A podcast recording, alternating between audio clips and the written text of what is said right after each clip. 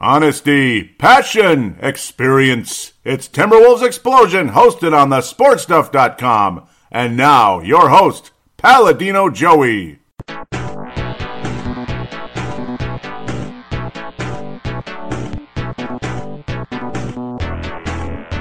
Hello again, Timberwolves fans. Are you ready for the explosion of Timberwolves basketball? I am your host, Paladino Joey, or Joey Awajan. Timberwolves Explosion is available on the sportstuff.com, iTunes, Stitcher, and Double Twist. It's Friday morning once again. We're back here to talk Timberwolves, keeping things rolling.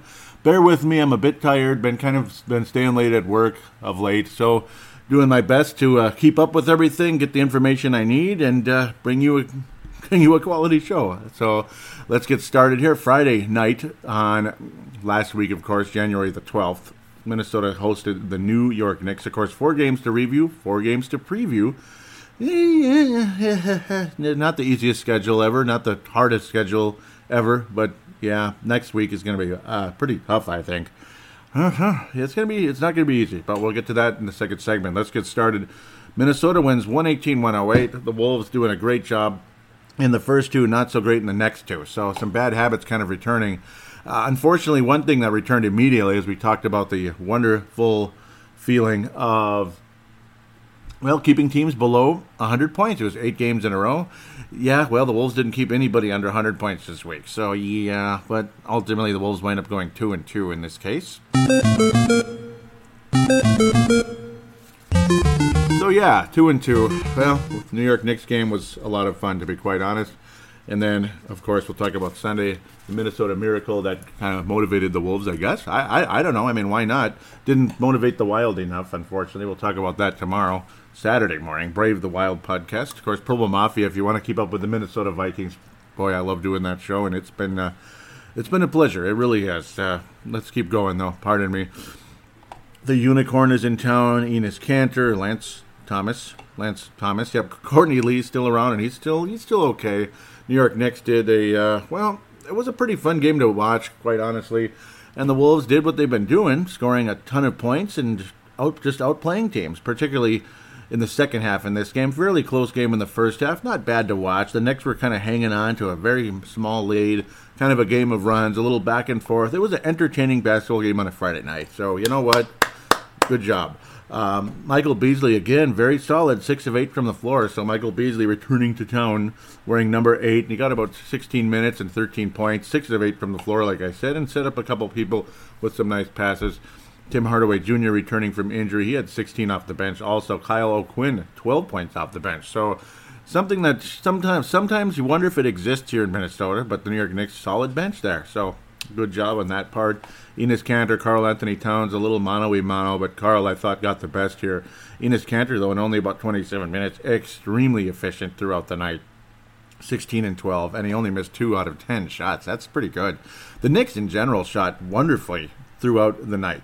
Uh, about 54%, yeah, over 54%. Just about everybody was, I mean, off the bench. My God, Kyle O'Quinn, 5 of 7. Tim Hardaway, 6 of 13. He's, he actually, believe it or not, was one of the few people under 50%. Lance Thomas, I mean, he played 29 minutes and did nothing out there. He was just part of the scenery. So, yeah, that's why you want guys like Beasley and Tim Hardaway kind of eating up some of those minutes. Uh, Chris, Kristaps Porzingis, he did not shoot well. He's the only reason why the Knicks field goal percentage was under like 65 throughout the night, and it did not help the Knicks' uh, chances. Nice job by Taj Gibson and Jimmy Butler helping out on Kristaps Porzingis. Uh, Porzingis, pardon me. I think I know his name. Six of 19 from the floor, but he did can three of five from downtown.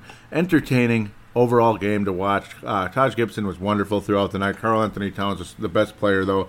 Missed a triple double by one. Uh, Jeff Teague getting back in form as a point guard, not as a shooter. Uh, only three of 11 from the floor. He was clanging everything, including one of six from downtown. Karl, though, was making shots everywhere. Mid range, he was attacking the basket. Nine of 15 overall. Two of four from downtown, if I didn't already say that solid overall game. Wiggins, well, he's at least he's rebounding more. Uh, he shot poorly throughout the night for the most part. Attempted 20 shots in the game, lots of mid-range shots, time and time again. He was one of four from downtown. Uh, Gorgui and uh, Jamal Crawford with 10 points. Even Nemanja Bjelica, I don't know if he's been listening to the show or something, but he at least was making his shots. 10 points. He made all four of his shots. Two of them were threes. Fun game. Again, fun, entertaining basketball game to watch. Certainly not the highlight of the week. I would have to say that would be the Portland game. But this, again, it was a nice Friday. It was just nice Friday night basketball. Jimmy Butler, nondescript. He made half his shots, but only went up with 13 points kind of strange to see Jimmy not be a huge factor. But you know what? The Wolves just pulled away in that second half, and you felt comfortable most of the time. Even though you know, even though the Knicks, I thought played very well. So well done, New York. Well, here it is, the Minneapolis Miracle, January the 14th, and the hope is that that isn't it for the season. That there will be some more extremely positive play for the Minnesota Vikings. That it is a springboard, as last week's show was. This week was no springboard for the Timberwolves, as things would. Uh, the spring broke or the spring needs to be replaced, that type of thing in the second half of these two, these four games. But uh, nice little springboard performance for the Wolves. 120 103, crushing the Portland Trailblazers on the 14th. The Minneapolis Miracle occurred right as the game was starting, and it was like, oh man, what a, what a pleasure. What a pleasure. Fans were waiting for the game, all that, uh, for the Timberwolves game surprisingly only 14,000 people there, but I suppose, yeah, a lot of those fans are probably at the Vikings game or busy staying home, that type of thing, watching the Viking game. Portland, uh, Portland Trailblazers were, were kind of breathing down the Wolves' back not that long ago, but Minnesota's definitely pulled away as they wrap up a five-game homestand, five and zero, oh. pretty impressive. And the craziest number here is the fact that this is the first time the Wolves were five and zero in the homestand since 2001. And it's like, okay, yeah, our franchise has had some down years. Yeah, we know. But and we hear talk about it every day, right? Every everywhere. Oh, this team has had this problem. They've been terrible since 2004. But again, 2004 was the best year in Timberwolves history. 0304, 58 wins. 58 wins, and the Wolves did not have a 5 uh, 5 and 0 homestand during that season. So interesting. Um, it is crazy. So sometimes they get they got hot on occasion back in those days, but then they then when the playoffs would roll around, they'd melt like a snowflake, and I, I hated that. Ugh. Portland, of course, is one of those teams. Dallas, San Antonio was one of those three teams pretty much every bleeping year, and eventually it became the Lakers when it really started to matter. When the Wolves actually had home court advantage. That's the other statistic that drives you absolutely nuts when you consider what the Lakers were. They were a three-peat team at the time. The Timberwolves in 0203. That was the best Wolves season in history. At that time, at that time, Garnett was second place for MVP that year. He was unbelievable. He probably should have won it that year, even more than the next year, because man, he was just unbelievable that season. Um, particularly defensively, along with his, he just had those breakout years, 0203 and 0304. That's when Garnett was at his absolute peak of his career. Um, and the Wolves get home court advantage for the first time in franchise history, and it's the Lakers. Rainy days in Kobe always get me down. And then the next, and then the next time around, home home court advantage again. The both both times the Wolves played the Lakers, they had home court advantage, and that was when Shaq and Kobe were still together. Just wrap your head around that one. Vince Germano knows that all all too well, and of course the Lakers won both of the series in six games. The Wolves would go up two games to one, and then boom, boom, boom. It was, uh, we'll see you next season, not tomorrow night, next season. So sidetracked once again. One of the better backcourts in basketball. I won't call it the best backcourt in the NBA. We can call it second or third best behind the Splash Brothers. yeah, we're happy for them. At least they're like one of the Splash Brothers. One of them. And ain't Curry, it's the other one. I like Klay Thompson. He's, yeah, you know, whatever. Uh, Damian Lillard, I, I don't like him anymore, man. I don't like his attitude. You know, when they showed uh, the Minneapolis Miracle, everybody's like, wow, wow. And then somebody kind of nudged Damian Lillard, and he just had this, like, this, whatever, like, why are you touching me look on his face. What a jerk. what a jerk. I, I don't know. So I'm not too impressed with Damian Lillard. I thought I liked him. Now I don't. I didn't like that. Like, really? You just saw one of the greatest plays ever, and you're just like, leave me alone? Mm. Like a little prissy little prick. I don't know. But that's the vibe I got. That conversation's over. Pardon me. CJ McCollum does what he does. Very limited game for CJ McCollum due to foul trouble, so ha ha to that. But again, McCollum, three of four from downtown, big surprise. The Wolves passing him in the draft, blah, blah, blah. Yeah, I'm sorry, we did that. Uh, the Wolves are blowing the Blazers out for most of the night, thanks to the Minneapolis Miracle, or Seven Heaven, if you want to call it. Uh, Pat Connaughton was pretty damn good off the bench for Portland, 18 points, but again, I don't know. Uh, how excited can you get for the Portland bench when they had to empty their bench pretty much most of the night as the Wolves were ahead by a pretty good margin? So take that, Damian Lillard. Of course, the first quarter was close. It was very back and forth, which is what you kind of expect between these two teams. And then the Wolves smother the the uh, Portland Trailblazers and outscore them by 16 points, 26 to 10 in that second quarter, and that was the game basically. As the Wolves would hang on to leads, Portland would kind of come back, they'd build a little bigger lead. The Portland would come back a little bit, but not enough to make it interesting. Wolves wind up winning by 17. It was literally a seesaw battle the rest of the game, but mostly in terms of like 10 points, 17, 10 points, 20. You know, that type of seesaw battle. Nothing more like lead changes as the Wolves would hang on after that first quarter and rock and roll most of the night. Fun, entertaining Sunday night game. Jeff Teague is returning into form. Hey, this more looked like Jeff Teague. Smoother shots. Of course, he only attempted one from downtown, but overall, the floater, the overall game by Jeff Teague, attacking the basket, getting to the free throw line, all that. 22 and 8 performance. Really enjoyable. Jimmy Butler, not quite as dramatic as last time, but still awesome game. 24 points. Karl-Anthony Towns, 20 and 11. Taj Gibson, no double double, but solid. Wiggins was good early, and then he stopped scoring, which was a bummer. He was really good early on. He was one of the leading scorers, and then he had like two points in the second half. So I don't know, whatever. He wanted about 17 points, and the Wolves routed the Blazers. So I can't get too upset, I suppose, even though I'd love to see Wiggins just go off. I'm dying for that. Come on, Andrew, you can do it. There was a Shabazz Muhammad sighting. Good for him. Two points in four minutes. Marcus Georges-Hunt, same thing, two points in four minutes as the bench is emptied. MGH, not so much with the playing time of, of late because Nemanja is back and now he's starting to play a little better and things get a little bit, just a little feisty with uh, Arron Afflalo in Portland, or Portland, in uh, Orlando in the next game as we will move on. We will graciously move on, even though that was a very, very wonderful, wonderful night. January the 14th, Sunday, January the 14th. Minnesota Vikings heading to the NFC Championship game. Again, Purple Mafia, a fresh new Purple Mafia is up on iTunes, ready for you to listen to. That one, of course, do check that out. Uh, yeah. Then things change dramatically. Of course, the Wolves giving up 100 points throughout the week, but then they stop scoring a bit. Uh, 102 against Orlando and only 98 against Houston. Ouch. Ouch. Uh, yeah, this these weren't so good. Um, just kind of a I don't know what what you'd call this one. What, what, was it? Lackadaisical? Was it just lack of focus? Was it just every time we go to Orlando we lose? I don't know what it was, but it was something like that.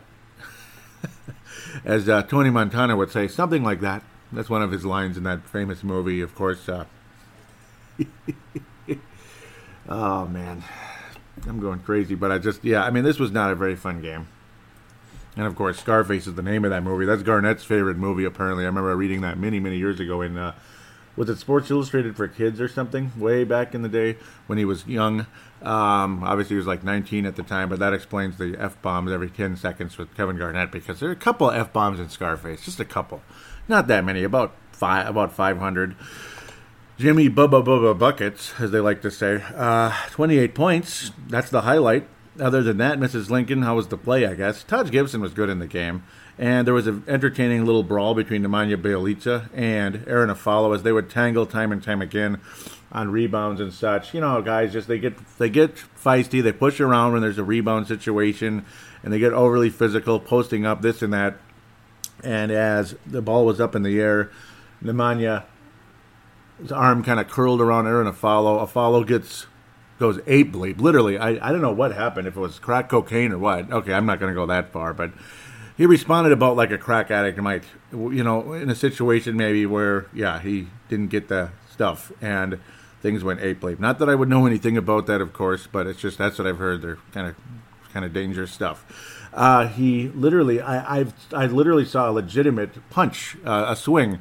It grazed Billy to luckily. That would have been a pretty big hit. Like, again, the Kermit Washington one, people always compare the really legitimate punches Kermit Washington on Rudy Tomjanovich of the Rockets back in the day. Kermit Washington of the Lakers. You never saw him play again. Kermit Washington. That was his last game, his last moment ever in the NBA. Can you believe that? Um, that was something else. yeah, uh, it was a pretty damn big time swing the last major swing I saw like that was Shaquille O'Neal towards what was that guy's name? He played with the Wolves for a couple minutes uh, in his final season. oh my God! It'll it'll Brad Miller. Yep, I knew it was Brad. Brad Miller. It was uh, that was a swing. I mean, that could have killed somebody. it was, and, and, that one kind of sort of grazed uh, Brad Miller, maybe barely. More, it was more like I feel the breeze type of thing. You probably felt the breeze from it. That's for sure. But a pretty aggressive swing from Afflalo. and then Nemanja Bjelica, as most of you probably already saw anyway, put Arron Afflalo in a headlock, supposedly protecting uh, Bjelica and Arron Afflalo from himself. There is what uh, Bjelica said in the locker room, and I kind of agree because that could have been, you know, that could have been the end of Afflalo in the NBA, possibly. Where you know, I mean, maybe or at least like a one year suspension. Instead, he'll he'll get a suspension for this. It's got to at least be five, maybe ten games. I hope Bjelica doesn't get suspended. I don't think he will. They might get a fine though, something. Obviously, when you get ejected from a game, you get a fine, and both players were ejected. They got called for a technical earlier in the game for a feisty play. Um, I don't know. Guess a lot of guys don't like Bjelica sometimes. Uh, we'll try to leave that one alone at the moment. But overall, the game was about that was about it. That was the most entertaining moment of the game, I think. Um, there were some good moments here and there. Jimmy Butler hit some pretty cool shots as he was almost falling out of bounds. Sure, he had that nice three pointer. An overall 28 point game, not bad, and he kept the Wolves in the game. So all the credit to Jimmy Butler for that. Good job, Karl, with yet another double double. Too many minutes for the starters, I think, a little bit, but oh, you know what? I've seen worse. Uh, Tyus Jones was solid in the minutes he was out there, keeping the offense going, this and that. You know, we always like to just say that because we we can. And yes, he does. It's enjoyable to watch, and he deserves the minutes he gets.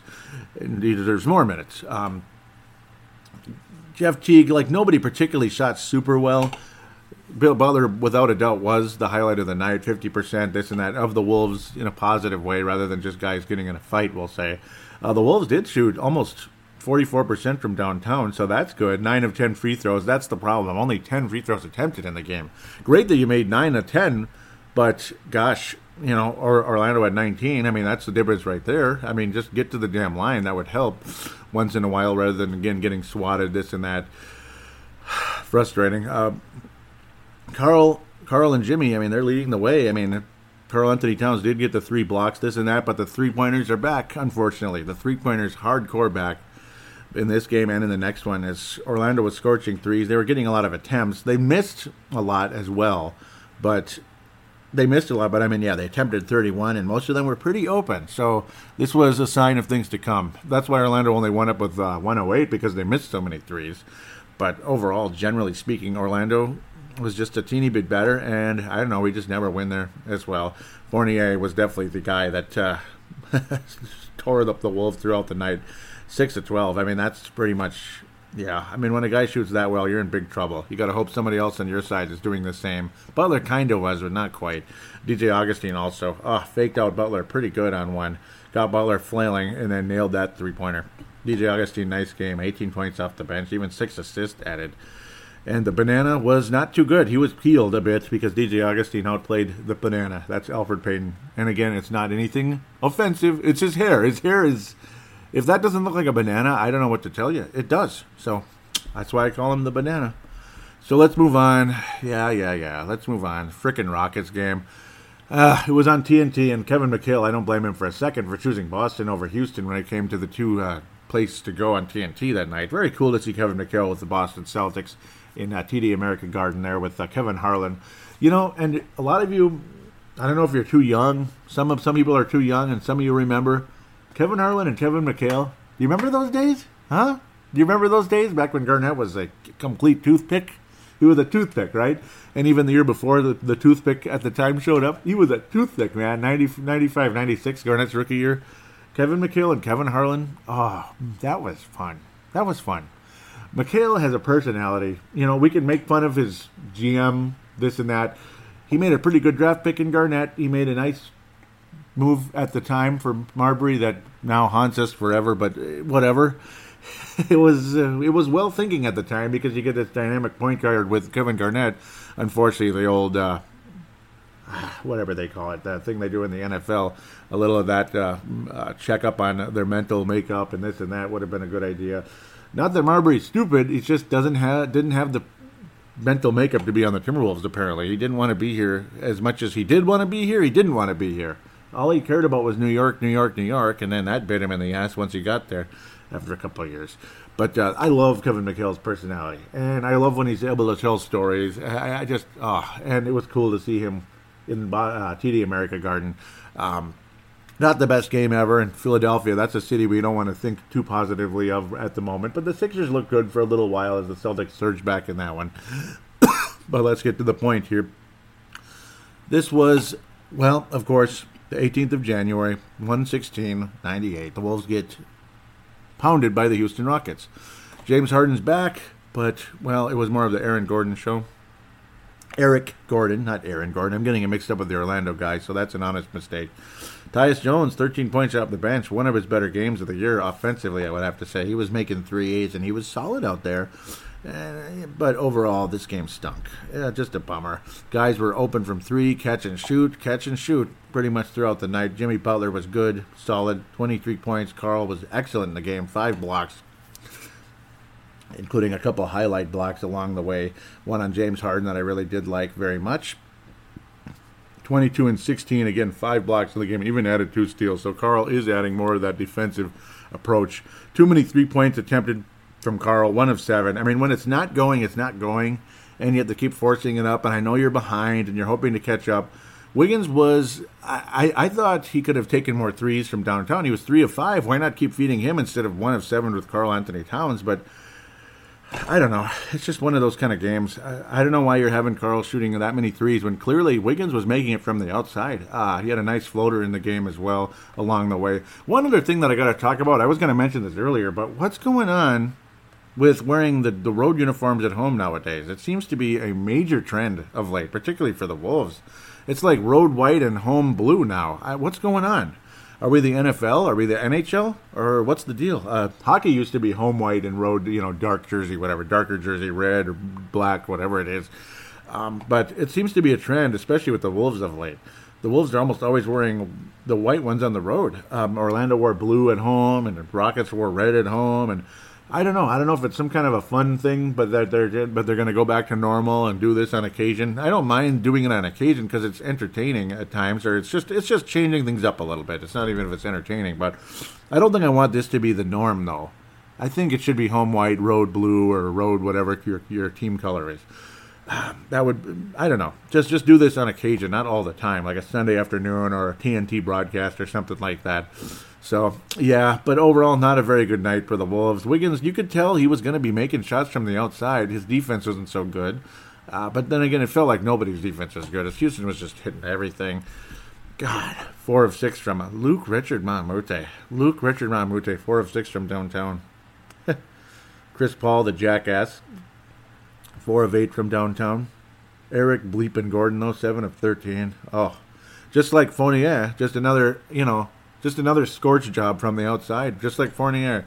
And that's this is the kind of stuff that's got the Wolves beating the cast on a regular basis the last ten years. Seriously, the last ten bleeping years was oh this guy magically gets hot from the outside and there's nothing you can do about it and it's just the same old story and the Wolves get beat by 20 points, the Wolves get beat by 15 points, the Wolves get beat by 30 points, you know this and that by by the Warriors or you know some of those crazy Warriors games when Johnny Flynn was here. Oh my. Um, but that's what this kind of felt like. It just was kind of old school Wolves basketball, or not old school, but kind of recent yucky Wolves basketball in the Kurt Rambis days when we got scorched from the outside. But then again, you could say that with any coach. As this happened a lot last year, it happened earlier this year, but this was kind of going back a bit, taking some steps back in this game.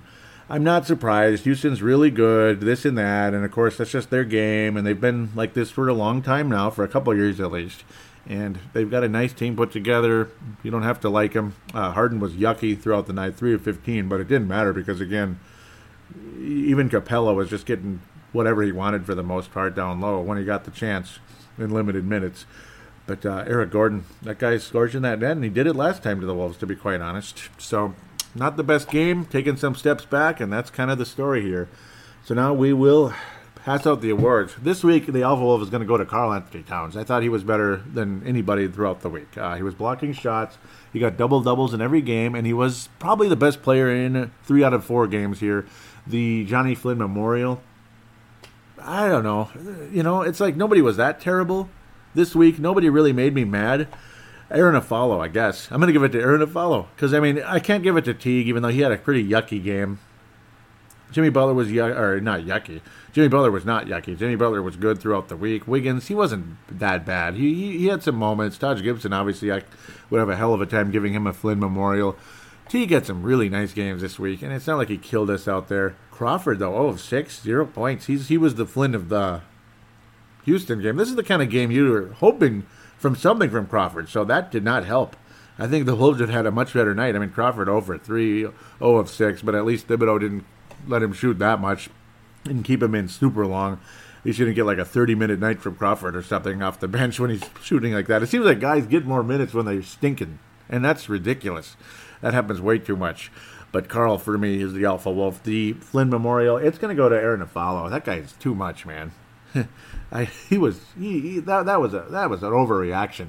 It's one thing you get frustrated and such, but my God, that was way over the top. I mean, this isn't you know the mean streets of Detroit or whatever you want to call it.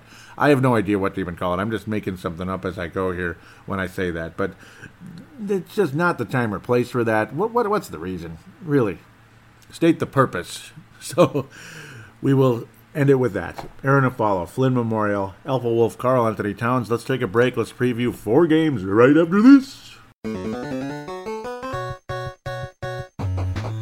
Hey, follow. you try that again? I'm coming after you.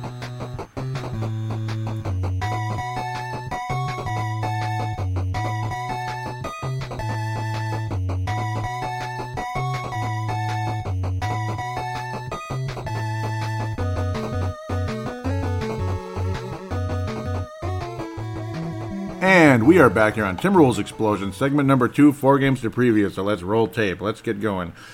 Saturday, the 20th of January, the day before the NFC Championship game, the Minnesota Timberwolves will host the Toronto Blue Jays. Oh, I mean the Maple Leafs. No, it's the Raptors, and they're kind of good, actually. Yeah, they're kind of good. Um, they're having that uh, resurgent season, and they're doing a good job for Mr. Dwane Casey kind of similar to the Wolves, not so good from the outside necessarily, mediocre in the rebounding, but they're scoring points, and obviously their defense is really good for Toronto. That's kind of been the case. Uh, Wolves' defense is supposed to be good, but sometimes it isn't. Uh, DeMar DeRozan will be starting in the All Star game, so good for him, along with some of the usual suspects out there. Uh, Mr. Embiid of the Sixers will be starting in the All Star game, so good for him. I gotta hope Butler is going to be an easy choice for reserves. He's not going to start because, of course, the fans all hate the Timberwolves. So because we're like 19th in all the voting, it's like ridiculous. My God, but it is what it is, right? DeMar DeRozan's averaging about 25 points a game. He's been wonderful. Would have been a nice pick over Johnny Flynn. Of course, everybody talks about Steph Curry, this and that, versus Flynn or the Northern Cal guy, as I like to call him, because I don't like to say his name very much because it gets said way too much everywhere else. Um, because I'm just jealous. I'm jealous. No, I'm not. Uh, DeMar DeRozan, though, hello, 25 points a game. It took him a little while to get going, but he's been pretty damn good the last three years or so, at least. And he was good before that, averaging 20 plus. DeMar DeRozan would have been a nice pick also over Johnny Bleepin Flynn. Um, boy, hopefully Andrew Wiggins can get to that kind of a level at some point, someday, sometime. Butler's kind of about there. Kyle Lowry, I'm glad the Wolves didn't sign him to that massive contract, literally double the money of Jeff Teague. Yet people are like, well, Rubio was cheaper. Can you stop mentioning that? That's another name I don't want to say uh, very often on this show, along with the guy on the Bulls, uh, Zach LaVine. You know what? God bless Zach LaVine, and I'm not trying to be mean. Boy, does he look good, his form and this and that, but I'm not going to say we let him go. Have you not watched Jimmy Butler score 38, have 38 point games? Have you not watched Jimmy Butler literally take this team under his wing the last like two like the last month or so he's literally transformed the identity of this team the way he's played out there. You're seeing stronger defense. You're seeing guys that are more assertive. And we're talking about zach levine. We're talking about chris gunn. We're talking about rubio. Oh my lord. Please please people. Enough. I get sick and tired of seeing posts oh look at levine. Oh he's got swag. Who cares? Does jimmy butler have swag when he said that you can't bleep with me. You know what? You know what I care about? Putting the ball in the basket, making big shots, playing good defense, and the damn scoreboard. I don't care if you have swag or not. Just win games. That's all. Just win games. I don't care about your swagger. I don't care about the smirk on your face. Go ahead and play with confidence. That's good. But that word is overused and it's nonsense. I don't give a rat's ass about swag. Toronto. yes, they're having a hell of a season. They're number two in the Eastern Conference, and Cleveland Cavaliers are getting blown out and blowing leads. They're kind of like last year's Timberwolves of late. They're blowing huge leads, and I don't understand. Uh, Toronto 30 and 13. They're second in the Atlantic and second in the Eastern Conference behind the Boston Celtics, who continue to have good games, but not perfect. They're surely not perfect. Toronto's only two and a half games behind the Celtics. Philly is ten and a half behind, and they're they're an annoying team for the Wolves. Obviously, Embiid versus Towns is kind of a annoying matchup, but it is what it is. And people complaining about Embiid being a starter and Towns not being a starter. Who won the game? Who outplayed the other? Come on, guys. You know, I'm not a homer. Come on. Come on, guys. Who outplayed the other? So I love Karl-Anthony Towns, and I want him to succeed. And I hate that Joel Embiid's always hurt. Uh, but it is what it is. You know, I mean, head-to-head matchups mean something. They they do. They mean something. Start beating these guys, Karl. And he's been a lot better, though, ever since then. And thank you, Joel Embiid, for motivating Karl-Anthony Towns a little bit more, a, little bit extra. I know he doesn't necessarily need motivation all the time, but at least something, something, you know, waking him up a little bit. To Toronto. See, look at me. I'm already sidetracking. I wanted to get through this segment. Karl, Kyle Lowry, obviously expensive player. Serge Ibaka's been okay. He's certainly not the guy he was at the Thunder, but he's still blocking some shots, this and that if the Wolves are going to beat Toronto, it's going to be in Minnesota, not in uh, Toronto. That's that type of thing. I'm really hoping for a victory in this one. We got some tough games coming up. Uh, where do we go from this? Uh, this is a two-game series. The Wolves will be playing 10 days, 10 days from Saturday on Tuesday, the 30th of January, as we wrap up that month, this month, in Toronto, Ontario. That one's probably a loss, but I don't know. Maybe Wiggins will go off and all that. I do expect Wiggins to have a nice game and he needs to have a nice game. I, I want to see more from Wiggins. Obviously, Butler and Karl, You're going to get what you're going to get. I've loved what I've seen from Karl this last week. Don't be surprised to see Butler. Well, Butler's going to get over 20 points. I got to think, but I'm hoping. I'm on my knees here, Wiggins. This is it right here. Just like you did with Cleveland. Just have you know, bring bring that more often. That would be great. Uh, upper 20s from Andrew Wiggins. I think he'll lead the Wolves in scoring. I'm stepping on in good faith that he will and somehow, some way, the Wolves win by like three, 103 to 100, that type of thing. Kind of a defensive battle a bit. Uh, Toronto's been struggling, so that's one of the reasons why I have a little bit of hope. Uh, Toronto beat Cleveland by 34 points on the 11th. Holy, my goodness. Uh, the couple days before that, they lost to Miami by one. Golden State, uh, they lost by two to the Warriors. Oh, that's heartbreaking. Philadelphia beat, uh, who's playing pretty damn good all of a sudden, uh, beat the Toronto Raptors, and then the, Ra- the Raptors beat uh, Detroit most recently by five. Toronto will play San Antonio before they play Minnesota the next night. So back to back factor also. Low scoring game, I think. Low, well, kind of low scoring. Wolves win like 105, 100, something like that. 105, 98. Andrew Wiggins will be the leading scorer, in my humble opinion. So now we will continue after this one. Wolves will be playing the Los Angeles Clippers. The Los Angeles Clippers, who've been playing a lot better, a lot better. Uh, it was an entertaining battle between them and the Houston Rockets the other night, and the fighting and all that. And Chris Paul showing more of what a dingle hopper he is, and apparently, apparently, a lot of people hated him there in Clipperland. Uh, the, like players, yeah, a lot of them did not like him. And you know, remember when he was with the New Orleans Hornets and how likable he was? You know, what happened to this guy? It's like in the later stages of his time in New Orleans, he just changed. Weird. Um, and of course, yes, New Orleans Hornets or now the Pelicans, and then the Charlotte. Yeah, that's where the goofiness comes in. It's not too confusing. It's just weird. Uh, this is an NBA TV game, the 22nd, Monday the 22nd of January, where the Vikings will hopefully be NFC champions and playing New England or Jacksonville in the Super Bowl. hopefully, hopefully, as I was talking last week, that hopefully the Vikings will be in the NFC Championship game and we'll get a win. And we had the Minneapolis Miracle, the whole thing with Portland. Well, this Clipper game is the uh, aftermath of the NFC Championship game. Lord help me, please win this one. This one is in Los Angeles. Yep, in Los Angeles, we get a three game roadie on the West Coast Clipperland, Portland, and then a back to back Portland and Golden State. That's what it is. At 24 and 25 there. Already a month after Christmas. Wow, it's been a while. Clippers are playing much better. Lou Williams. What is going on with Lou Williams? He is having a hell of a season. Was he ever this good? Wasn't he just mostly a spark plug with teams like Houston and the Lakers and and the uh, the uh, even the Philadelphia 76ers years ago? He's been all over the place. He's playing great. He's had some huge wins, and the Clippers have won all of their last five games, including trouncing the Warriors by 19 on the 10th of January. Now that's a back-to-back situation because the Warriors played on the 9th in the previous with Toronto there. But uh, if it was Toronto, I believe it was, yeah. Um, but still, no, it couldn't have been because they played Sacramento the next night. But uh, wow, they beat the Warriors by 19. I mean, wow, Clippers. Five wins in a row. They beat the uh, Kings in Sacramento by six, and this was at Golden State, by the way. By uh, that's crazy. Back to back, they sweep the back to back, all in California, so the traveling is not too bad. But still, and then just two nights later, Sacramento again, a home and home type of situation, home and away. You know, you get the idea. Uh, 19 point victory over the Sacramento Kings. They beat the Rockets. Wow, they beat the Rockets and the Warriors in the same five game stretch. Wow. 11 point victory over Houston, and they beat Denver by only five. That's funny. Uh, just most recently, they will be heading to Utah and then hosting the Timberwolves the next game. Lou Williams is tearing it up. Blake Griffin's had oft injured, has been oft injured on and on and off, but he's having a pretty solid season. Also, he's, his numbers are up, and obviously with Chris Paul out of the way, it seems like the whole morale of this club is improved. Uh, Danilo Gallinari is oft injured, this and that, but when he's healthy, he can shoot well. He's not shot well this year, but it seems like every time the Wolves play against him, he does. That type of thing. Patrick Beverley is what he is. He's been oft injured. DeAndre Jordan, yep, he's got that asshole game. That's what I always call him. he's got an asshole game. I mean, he does. You know, he's just he's an asshole the way he plays, but he's a good at. He's good at it. He's good at being an asshole just just jamming in people's face, you know, just magically getting that rebound at the last second and just stuffing it real hard and playing with that attitude down low.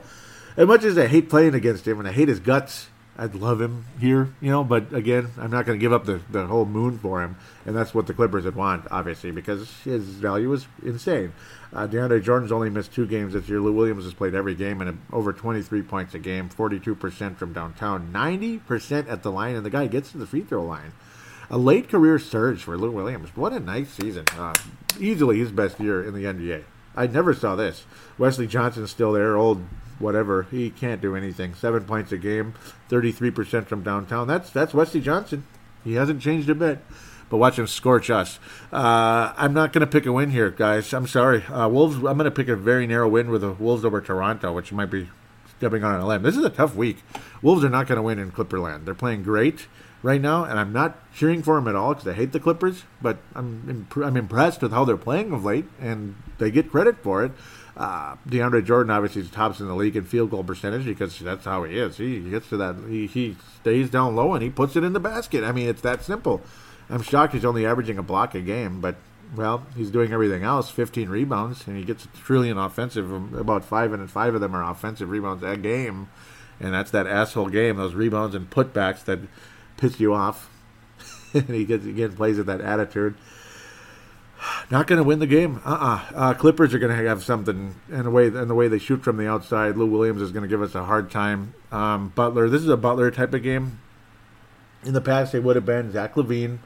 I could also say Wiggins, but uh, this is a Butler game for me, and I'd like to see Karl play well against DeAndre Jordan. At times he does, at times he doesn't. It's it's a back and forth mano a mano, and it's games like this what would really help Karl Anthony Towns get more votes for the All Star. Uh, All Star game, and I think he deserves to be a reserve. Butler, that's like a no brainer. If he's not a reserve All Star, I don't know what they're doing. Um, I don't know. Uh, this is Butler's chance to maybe shut down Lou Williams a bit which would be great, uh, hopefully. But yeah, I expect to see Butler and Lou Williams have an interesting mano a mano kind of game. Uh, of course, Blake Griffin, Taj Gibson, that'll be interesting. Gibson will probably be solid. He's played well in, in LA in the past, and I've liked what I've seen. But I do think the Clippers win this thing. Uh, 115 to 105, 106, something like that. 115. It's going to be about a 9, 10 point victory. The Clippers will pull away. The Wolves will hang in. It'll be a game of runs where the Clippers might build a pretty big lead. The Wolves come back. They come storming back, but then the Clippers pull away at the end. Uh, Butler will lead the Wolves in scoring in this game. Next, January the, the 24th, Wednesday, the first of a back to back, Portland, Oregon. Yeah, this could be a really tough week for the Wolves. I love all the way the Wolves have played against Portland. We've had some wonderful games. Is this going to be one of those where Lillard or McCollum goes out for 30 or both of them do? Uh, their three point percentage, they're fifth in the league in that category. They're three games above 500, but the Wolves have played well against this club this season. 2 0. He had a one, one point victory over the Blazers in Minnesota, and then a 17 point victory last week after the Minneapolis Miracle. Uh, now we go to Portland, the 24th, and March the 1st in Portland, Oregon. And I'm saying it correctly, unlike most people, they call it Oregon. It's Oregon, yes, because I've met people from Oregon, and that's what they say. Yes, they say, don't ever call it Oregon, call it Oregon. Not that that makes me smarter or better than anybody. It's just, you know, okay. I just, that's, I've been told from the horse's mouth there. So, uh, Portland, two out of their last five. They've recently beaten Phoenix and Indiana. A little two game win streak, eh, including a uh, 14 point victory over Indiana. Not, not bad. Uh, and of course, beating Phoenix. Portland scores over 100 every freaking game. Every freaking game they score over 100, and I think they will again. This is going to be a tough one, man, and it's obviously all about the backcourt. Nurkic is what he is. Shabazz Napier, uh, you know, whatever. It's all about the backcourt. Uh, Jimmy Butler always plays well against Portland, but so does Wiggins. Uh, I'd like to see more out of Wiggins in this one. Wiggins has had some good games against Portland in the past, and you know, if the Wolves are going to win this game, they're going to need a mid. To, um, they're going to need like a 25 type of uh, point game from Andrew Wiggins. Butler, you know, I hope and pray he goes off for some crazy numbers like 30 plus points. He didn't do it last time. He did it the time before when it was a mano a mano, uh, 108 107 victory at home. That was so fun on December the 18th. Um, that was a very entertaining week, and Butler went ape bleep the whole time. They're going to need a big game to win this one on the road because winning in Portland is tough, and the Wolves have had hard a hard time in Portland pretty much forever it's one of those places where this is their only team. They don't have anything else. So obviously the fan base is a, a, bit crazy. They're kind of obnoxious, and it's it's a tough place to play. It's all about the backcourt, this and that. It's really Damian Lillard and McCollum versus Butler and Wiggins. It really is that to me. Uh, of course, Karl more than capable of putting up huge numbers against the Blazers, and if he goes out for 30 and 16 and, and three blocks or something, I expect the Wolves to win the basketball game. Uh, Jeff Teague has also played well against this team. See, it's like a lot of guys have had good games against this team, and I'm getting a little obnoxious when I get into this back and forth uh, situation here. Um, it's going to be somebody, yeah. Obviously, Butler and Wiggins they got to match up well, but of course, Jeff Teague he's played well against Portland in both games this this year. I like what Jeff Teague brings. I, I do expect 20 plus points from Teague again, but again, uh, you need more from Wiggins this time around if we're going to win the game. If Wiggins doesn't get mid 20s and up in the game, I think the Wolves lose. I'm going to step out in good faith because I do not want to pick a one in three week because the second game of the back to back, and I think the Wolves will play with urgency against the Portland Trailblazers, even though you might see some serious urgency against uh, the Warriors on TNT next week. Maybe that'll be one of those fun, fun battles on TNT where the Wolves pull it off on national television like we did a couple years back. But uh, if the Wolves are going to win one of these two games, it's going to be the Portland one, and we're talking 122 to, yeah, uh, that's what I'm stepping on in good faith here. It's going to be something high scoring, uh, 118 to 114. The Wolves pull away. Butler making some free throws. Teague making some free throws down the stretch. Wiggins will get 25 plus in the game. I'm stepping out in good faith. The Wolves will win the game, but one of Lillard or McCollum will at least get 30 in the game, and it's going to be intense. Maybe both of them, of course. Both of them will at least get 20, guaranteed in this game. Um, McCollum, obviously, six three pointers, something along the like. That's just who he is, uh, particularly against us. Yes, yes, McCollum, you're better than Shabazz Muhammad. Yes, McCollum, you're better than Shabazz Muhammad. Yes, McCollum, you're better than Shabazz Muhammad. Yes, yes, you've reminded us every time we played. And he doesn't say it, he just does it with his actions. Actions speak louder than words. Uh, 11 months until Christmas. Get ready, start your countdown. Minnesota goes to Golden State on TNT, or should I say Oakland, California. First place in the Northwest versus first place in the Pacific. It doesn't get much better than that. A couple of first place teams on TNT. yeah, it's going to be a very tight matchup. I don't know about that. Uh, Warriors last time this season in Oracle beat the Wolves by 24. Oh, yeah. November the 8th. I don't think it's going to be this bad, but I do expect the Warriors to win the game. It's going to be up there, 125 to 101 last time around. It's going to take a crazy game from somebody. Somebody's going to have to go off for 30 something. They're going to have to, have to if the Wolves win this game, they're going to have to keep the Warriors under 115, something like that. It's going to have to be a crazy game. Uh, a solid defense down the stretch. The Warriors get theirs, this and that, but then big defensive plays down the stretch will be the uh, the difference, in my humble opinion. Uh, Klay Thompson at 28 last time made half his threes, and he's the guy that's actually torched the Wolves more than anybody else. Curry does what he does; he has his moments, but Klay Thompson historically has been the guy that's torched the Timberwolves in Oracle Arena. Why call it Golden State? It's Oracle Arena. So, uh, really, last time around, Karl Anthony Towns was the best player in the game. Butler, 11 points. 11 freaking points. That's not going to get it done, and that's why the Wolves only got 101 against uh, the Warriors.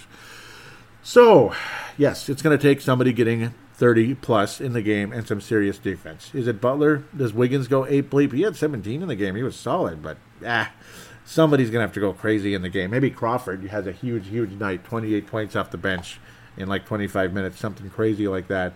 Uh, Gorgui obviously is a huge key every game, but he, he it's going to take some tight, solid defense, some nice, uh, nice shot blocking at the last second, this and that. Um, other than that, though, I mean, Golden State is first place in field goal percentage, first place in three point percentage, first place in overall points scored, 11th in rebounding, blah, blah, blah, blah, blah. They are just crazy. Steph Curry's back to averaging almost 28 points a game. Durant's at 26, Klay Thompson 21 we all know who they are. They're all over 40% from three point range. Klay Thompson almost freaking 50% from three point range. And this is a guy who doesn't attempt three three pointers a game. He attempts this about seven and a half a game. Uh, Curry attempts 10 threes a game. That's too much. That's probably why his percentage isn't as high as Klay Thompson's. That's too many. But God, 92% from the line. All of those guys are in the upper 80s and low 90s at the free throw line. And it's like you wonder why they win. Well, yeah, that's why. I mean, the object of the game is to put the ball in the basket and it goes in. It just does. That's a shout out to a very old uh, line I said back in episode 58 or something. I believe it was State of the Timberwolves 2010, where I said the object of the game is to put the ball in the basket and it didn't go in. Well, in this case for the Warriors, it just goes in and it just does. Omri Caspi, well, we see why he didn't re-sign with the Wolves because he's having fun there in Northern Cal. He used to be with Sacramento. He's back in Northern Cal again, and well, they're back where they were before, leading the league in everything, except I don't know, except uh, being polite. I guess I don't know. Winning percentage 800. Uh, it's going to take a huge game and some huge defensive plays down the stretch by the guys, by the likes of Karl Anthony Towns and Jimmy Butler, and, and again Gorgui Dieng. It's those three defensively more than Wiggins. Uh, I'd love to see big defense from Wiggins. Of course, Gibson's more than capable of it, but I, you know, that's that's the norm from Taj, Taj Gibson. Of course, Karl and Jimmy are big, but I mean, they're more the mano a mano guys that are going against, you know, big big moments, this and that, uh, mismatches and all that. Uh, Butler, it's really going to be key if he can contain Thompson, I mean, he got creamed by Thompson last time. But right now, uh, Golden State's going to win the game 122 to 108, 110, something like that. The Warriors will pull away significantly, kind of like Houston, and hang on to it, and blah blah blah. So that's it. That's the end of the reviews. Minnesota two and two this week. We'll be back for some fan interaction right after this.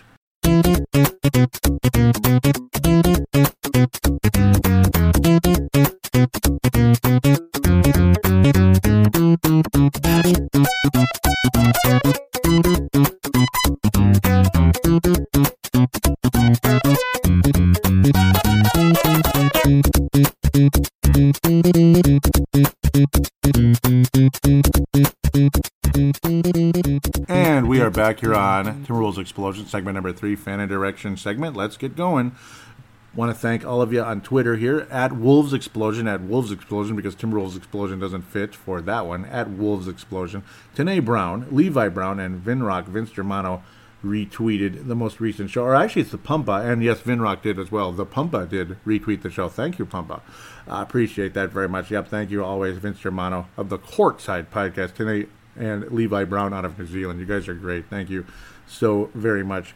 Tanae Brown posts something from Jimmy Butler here. He says, uh, hashtag MVP, players real plus minus and his numbers of possessions played. Dude should be getting serious MVP consideration. Hmm. Yeah. Um, let's see. RPM wins provide an estimate of the number of wins each player has contributed to his team's win total on the season. RPM wins include the the player's real plus minus and the player numbers possession played. Uh, what surprises me more is Cat at seven, Taj at thirty eight. Wow, that's crazy. So, hmm, yeah. Where is the link though? It, it's in there. Shoot, because this is more of an image. Ah, oh, bummer. It's in there somewhere. But yeah, I'll probably have to come back to that one. But uh, oh, maybe. Nope, that's an image. but no, and overall, yeah, he's he.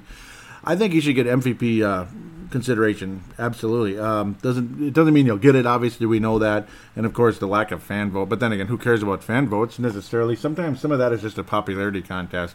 Um, just the eye test itself and the way the guy has led this team and changed the identity of this club to a more aggressive and not so much of a snowflake. Uh, you know, wilting tulip, whatever. I don't know. I, I can't think of the right term, but uh, that's basically what they've been shrinking violet uh, over the past X amount of years. Leanne Bosch, uh, nice of you to mention me with all these other uh, people here. Thank you. Uh, Wolves Cast, Wolves Explosion, Tim Falkness, huh, Daily Wolf, Dunking with Wolves. Thank you for having me in there. Jon Krawczynski, Canis Hoops, PD Punch Drunk Wolves, and Britt Robson. Thank you, Leon. Uh, Leland. Bosch. He says, uh, with the Wolves tied for third in the West, is bench depth still a problem? If so, any midseason moves you'd like to see for a deep playoff run or just hang tight? Oh, I should have responded, but hopefully he's a listener, Leland. Well, um, generally, I think we can hang tight, but, you know, there's nothing, I'm, I'm not against, if there's something out there that doesn't, you're not having to give up the farm for, like a Nerlens Noel, I'm not against that at all. Uh, I'm trying to think of some others out there. Nerlens Noel does intrigue me an awful lot, and I think that would help. Uh, he's got that shot blocking ability, and that can, help. you know, again, change shots. You need that, and if you don't have to give up the farm for him, that's a guy that I'm interested in. Uh, obviously, he's going to cost money, but everybody costs money because of the way the Wolves are right now. That's definitely where I'm leaning towards. Is uh, Nerlens Noel, the first Noel, the first Noel. Okay, sorry. Levi Brown says, I can't stand watching the Rockets fire up three after three, but you can't argue with the results. I, I, I get you, especially that doggone Eric Gordon. He's a guy that was hurt so much, you forgot about in the last 10, like not 10 years, but the last five to seven years, and now there he is, because you remember him with the Clippers years ago. And of course, the uh, New Orleans Hornets, as good as he was. He was with the Hornets for the longest time. Wound up with uh, the Rockets, this and that, of course, the Clippers and such. Uh, he's really come around, and he's he's healthy and he's making his threes, and good for him. Um, it was a nasty night though, that's for sure. yep. So that's the Twitter account. Let's uh, give a quick shout out to Flips Army. Flips Army on Facebook before I get to the Timberwolves Facebook page. Uh, Flips Army, I encourage you to join that page.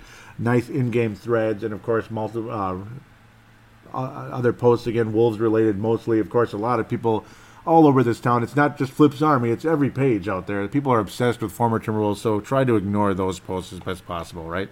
Okay, now you can do whatever you want. It's your opinion, your thing, but me, it's. Uh, okay, I'm glad, you know, and I do, and I will admit that Zach LaVine looks extremely smooth, and I'm very happy to see that. But I'm not going to follow him religiously. I'll follow him with curiosity, sure, but I'm not going to be like, oh, oh, oh, he's the one we let go. We're done. Jimmy Butler's pretty been pretty good for this team. This isn't Herschel Walker, okay, guys? It's not a Herschel Walker trade. All right, so we'll be fine. Um, there's Jimmy Butler's shoe didn't come off, and that's it. You know, he had one good game for the Vikings, and then the Dallas Cowboys won three Super Bowls with the offensive line, and the draft pick that led to Emmitt Smith and Aikman and all that. That was a pretty rough situation. Now, not everything led to Emmitt Smith and uh, Aikman, but I believe one of the draft picks did help the uh, Cowboys get Emmitt Smith and of course uh, some of the offensive linemen. I believe Nate Newton was one of them. So, yeah, that trade sucks. Let's get to the Timberwolves Facebook page. Facebook.com forward slash Timberwolves Explosion because Timberwolves Explosion does fit now. And of course, these links will all be in the show description. Most recent episode 216, the springboard. No comments, but I do appreciate the likes out there. Thank you very much.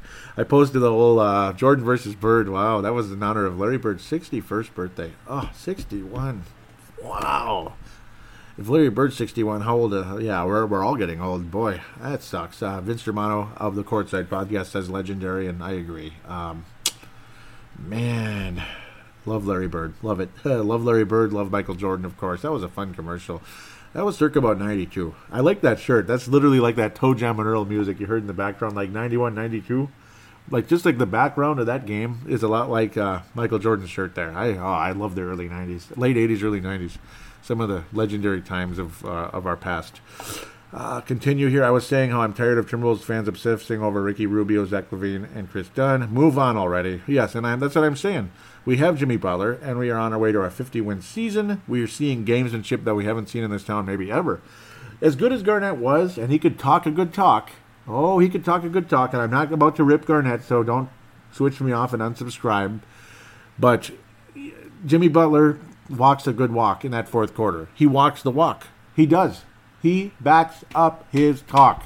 He backs it up with big shots. He backs it up big time, hitting big shot after big shot, getting to the free throw line, drawing fouls that very few players can draw.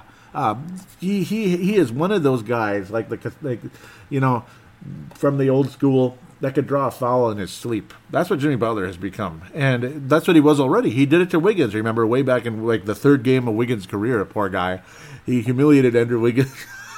that was back when Andrew was averaging about six points a game. He was starting, but he was, you know, he was a shrinking violet. He was very, uh, very young, very raw at the time. But Wiggins has obviously developed nicely that season and got the uh, Rookie of the Year award. So good for him. And then little did we know Butler would be here one day working with uh, Andrew and helping him become more assertive. He's made players around him better. He's changed the identity of this franchise. So I, I don't know. I mean, I don't know, guys. So we we gotta we gotta uh, like. Um, Flips Army and all these other Wolves pages. Some of you guys need to let Rubio and and and uh, Kris Dunn, uh, which I, you know, I, it's sad because we hardly even got to see him play. That's the the crappy part with him. Um, but you know, Zach LaVine. you got to let it go. I mean, it's okay. If Zach LaVine has a wonderful career with Chicago, good for him. I don't care about his swagger. I care about his, you know, his success. Swagger and success don't always lead to the same road. They don't. They don't always do that. Uh, Tanae Brown, of course, out of New Zealand, and a Timberwolves Explosion Hall of Famer, says, uh, seeing so many people on Twitter complain about Teague and wanting Rubio back. I was a massive Rubio fan, and yes, and that's okay. You know, I'm not ripping you for being a Rubio fan out there, guys. That might be like, why is he so, why is he such a jerk about Rubio? No, I'm not. I'm a jerk about, let's move on. That's what I'm a jerk about. because we can't keep us obsessing over guys playing for other teams. You know, we, we can't keep doing that. Just like the whole Curry trade. Can we please move on? Or not trade, but Curry trade off, so to speak, uh, with the stupid Johnny Flynn move. Let's just worry about who we have, all right? So, okay, let's get back to here. Uh, I was a massive Rubio fan, but I'm more than happy with this team now. We've got a great chance at the three seed. Yeah, the Spurs have dropped off, and Kawhi is out. Yep, for a significant amount of time. Kawhi Leonard is out for a significant amount of time. But then we have hiccups like the freaking Orlando game. So yeah, we gotta get to work here. Remember, we did lose a game without Kawhi. That was bullcrap uh, in San Antonio, right, right at the beginning of the year. Uh, wraps up this uh, comment saying we'd be struggling for an eighth seed had we not changed our team as much as we have. Exactly. That's a gold star right there. Exactly. That's a gold star statement. We would be struggling for the eighth seed. Yes, absolutely. And we're not studying the growth of Andrew Wiggins and Karl-Anthony Towns it has it has ignited them. It's woken them up. It seemed like you still had that shrinking violet. I keep using that stupid term, but it's I almost ought to call this show that. But uh, no, uh, that would that's not the message I'm necessarily sending. This team is not a shrinking violet, and that's the whole point. They're not, and they kind of were for the longest time. LaVine did, brought the swag, and he'd have the 30 point games, but he'd also be clanging sometimes. Three of three of 11, three of 15, uh, eight three point attempts, and one make. You know, and of course, everybody's capable of having a horse bleep game. But, you know, just saying, Zach LaVine is no exception to that rule. All right? Okay, now I'll calm down. And I, am not ripping Zach at all. I I, I think he's going to be great. You know, uh, Hall of Fame? No. Butler might be though. Butler might be Hall of Fame. Actually, if he keeps playing like this, yes, Butler might be. so again, Hall of Fame, not Hall of Fame. Did I make my point? Nicholas Simon says, Amen, Joey. Bloody idiots. Nicholas Simon out of Australia. Wonderful addition to the show the last year, year and a half or so. Thank you, Nicholas. Love, love having you on board. So that's the end of my post. I believe there were uh, uh, visitor poster too. Yep, Vince Germano and Ali said, "Okay, Dougie those." Yep, Vince Germano will wrap up this segment here. Yep. Uh, where am I? Uh, he says, "Please name and shame the plonker who said Shabazz was better than Julius Randle. and that was a guy named Sean Grant. Uh, I, I, won't say what page because I don't want to piss anybody off, but Oh, that guy is that guy is arrogant, and I don't like him. So I ended up uh, blocking that guy because he's just. It seems like he's just there to kind of just to rev up the the Rube the Rube fan base, and and it's annoying. Um, Rubio's the point guard of the future, not not just the present, but the future. And no, he's not. Um, you know, you have every right to like Rubio, but it seemed like he's just doing that to grandstand. And that uh, I was talking about Julius Randle's uh, this and that, and then he said Shabazz is better, GTFO. No, Shabazz is not better than Julius Randle. Julius Randle is not the Greek freak or anything. He's nothing near that, but he's he's got a future in this league. Shabazz, he's one dimensional, and sometimes he's not that good at it either. you know, I mean, he's just kind of out of control. I, I think Shabazz still is ever capable of having a successful NBA career, but it's going to be a, an off the bench kind of guy, a, a rotation player. He's not what Ju- Julius Randle can still be a starting power forward in this league, and for many, many, many, many years, I think.